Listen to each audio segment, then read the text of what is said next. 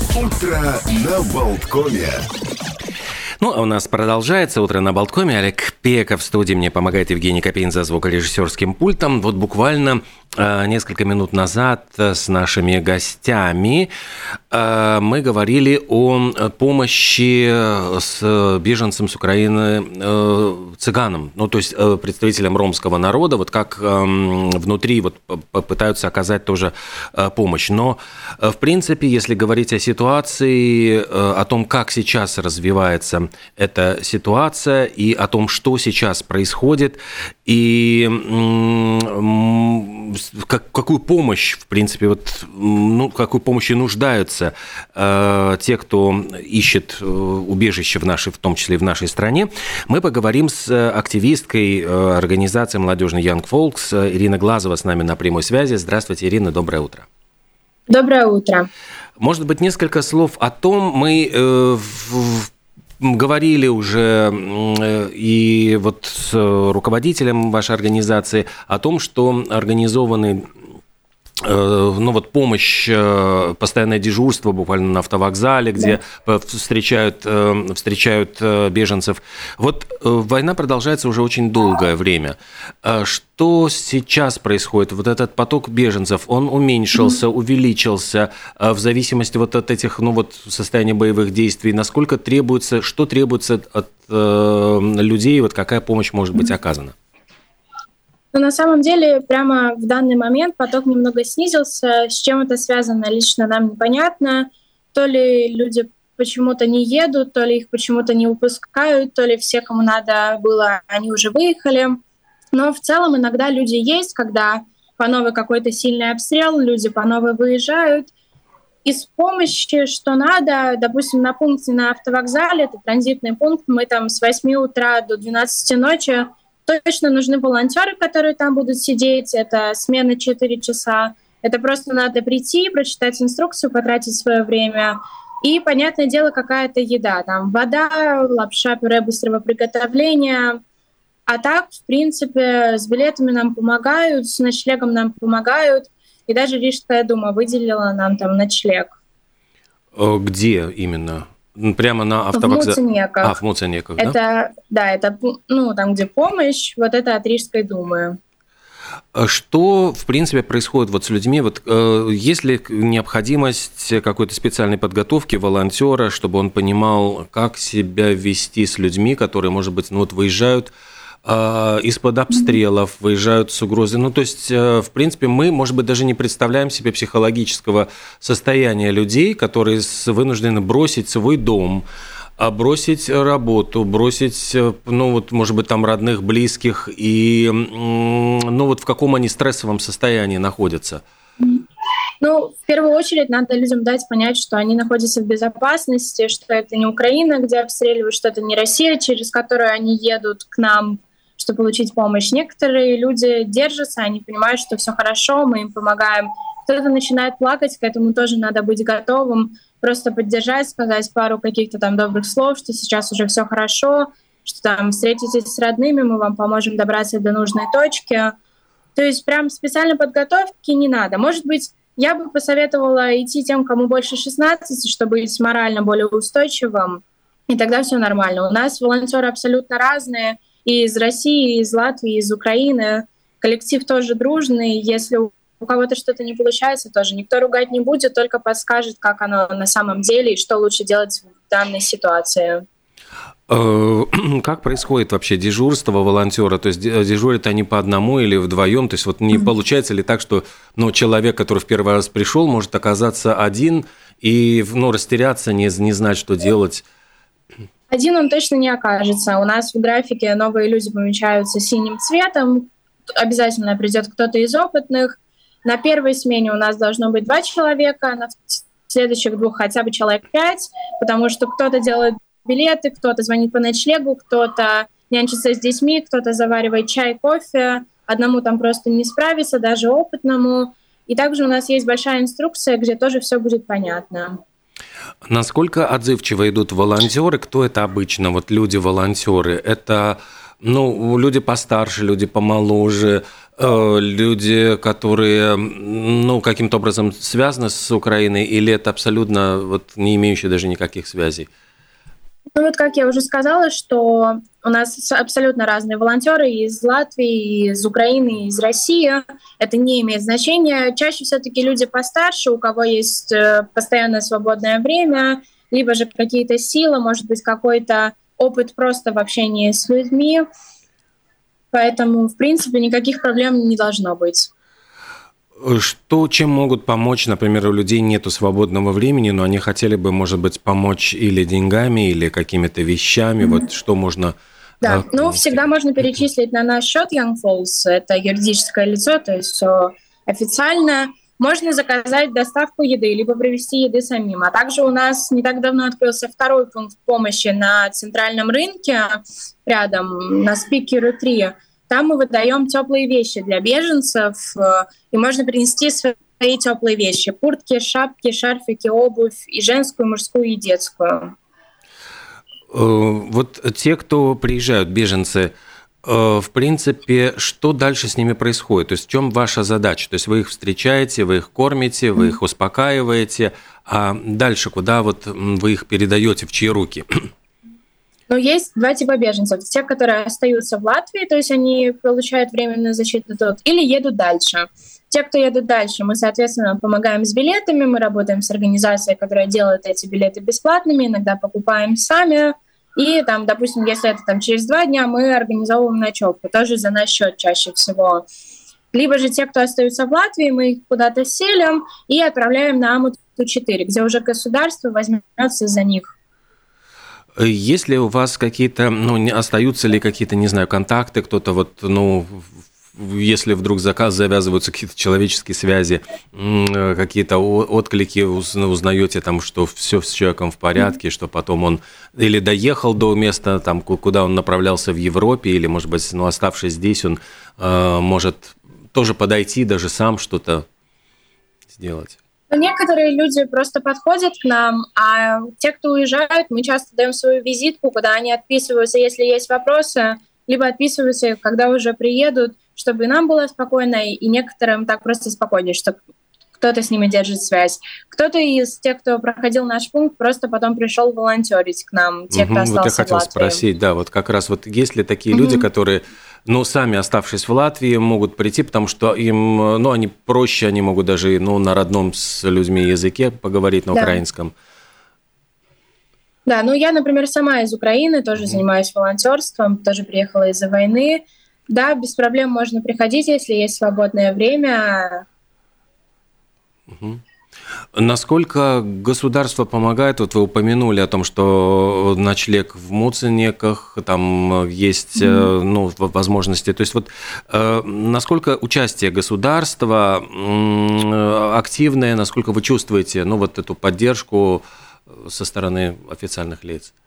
Ну, как по мне, как именно волонтера, да, не организатора этого процесса, оно не особо, потому что Муценеки находятся далеко, транспорт платный – но как бы тоже хорошо, потому что поселить там бесплатное надо, э, надолго сильно не получится. Поэтому, если есть возможность, то отправляем туда. Например, вот этот пункт, который теплых вещей, это тоже нам это помещение дала Рижская дума, мы с ними договорились, вот мы оплачиваем только коммунальные услуги, и с этим тоже нету проблем. А так Рижская дума очень помогает, ну и в принципе все государство с теми беженцами, кто остается в Латвии. То есть э, те, кто регистрируется тут, потом квартиры, жилье, выплаты и так далее. Угу. Насколько действительно, вот вы сказали, что этот поток немножко снизился, насколько он, э, ну, примерно вот интенсивный, сколько приезжает людей, от, какими группами, то есть это в основном женщины, дети, женщины с детьми, то есть насколько это вот интенсивный поток? Да, ну сейчас он прям совсем снизился. Бывает, э, приезжают какие-то группы на своих машинах, там мама, папа, бабушки, дедушки, дети, животные часто тоже приезжают. Для животных тоже все надо, а животными проблемы, что там не на всех автобусах уедешь, мы решаем эти проблемы в том числе. А, последнее время, ну, наверное, тоже вот последние мужчины выезжают, потому что с оккупированных территорий им же можно выезжать. Mm-hmm. Кто-то возвращается обратно в Украину, делая большой круг, а кто-то едет дальше там со своими семьями. Понятно. А с животными каким образом, э, вот какого рода животные? То есть это кошки, собаки, то есть насколько там, есть ли какие-то экзотические, с которыми тоже приходится вот возиться, э, искать им корм? Ну, в целом, животные могут быть абсолютно любые, да, конечно, чаще это коты, собаки и маленькие дворовые породистые. Но у нас там и один раз и енот был, и шиншилла была, и попугайчики. То есть это просто часть семьи людей, поэтому они их берут с собой и едут. Ну, то есть не бросают их, э, потому что это действительно да, драматично. Как часть семьи, да. А на центральном рынке, вот э, что, какая роль вот именно вот этого пункта на центральном рынке? Потому что понятно, что на автовокзале чаще всего это вот как раз перевалочный пункт, люди выходят из автобуса, mm-hmm. и их сразу встречают. А почему нужно еще было открывать дополнительный пункт? Да, сейчас объясню. Дополнительный пункт не только для транзитных беженцев, а для тех беженцев, кто зарегистрировался в Латвии. Мы там выдаем именно теплые вещи. Как люди, которые, допустим, приехали летом, у них нет зимних вещей и денег на них, чтобы их купить, тоже не особо есть. И транзитные беженцы, которые выехали зимой в чем было, а тут все-таки холоднее, чем в Украине сейчас, и все равно надо что-то, какие-то теплые вещи, а может быть и самые обычные вещи. Кто-то выезжает в чем было, не берет даже запасной кофточки, и запасные кофточки у нас тоже найдутся. Э, тогда давайте остановимся немножко поподробнее действительно на сборе теплых вещей, потому что это очень, э, ну, понятно, что это очень такая важная тема. Люди оказываются без теплых вещей. Вот в наше холодное у нас резко сейчас похолодало, выпал снег. Э, а каких, ну вот что тогда нужно нести и какие вещи действительно пригодятся? То есть каких размеров мужские, женские, что значит теплые? Это пальто, куртки, шубы, не знаю.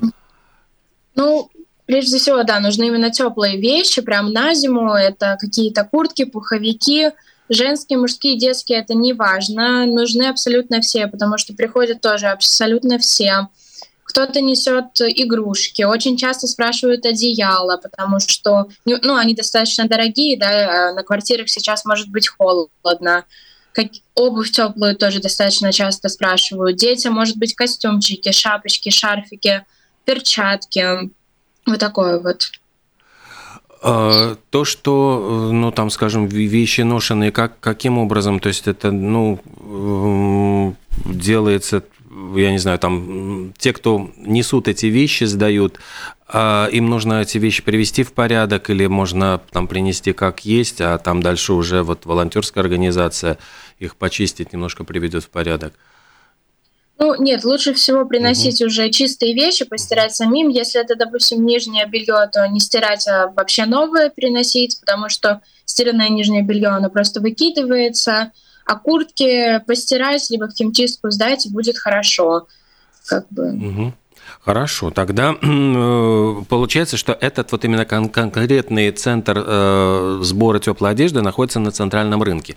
А в какой части, где его найти на центральном рынке? На спикере 3, там один из э, таких коричневых домиков, там написано, что это помощь украинцам, это видно. Угу.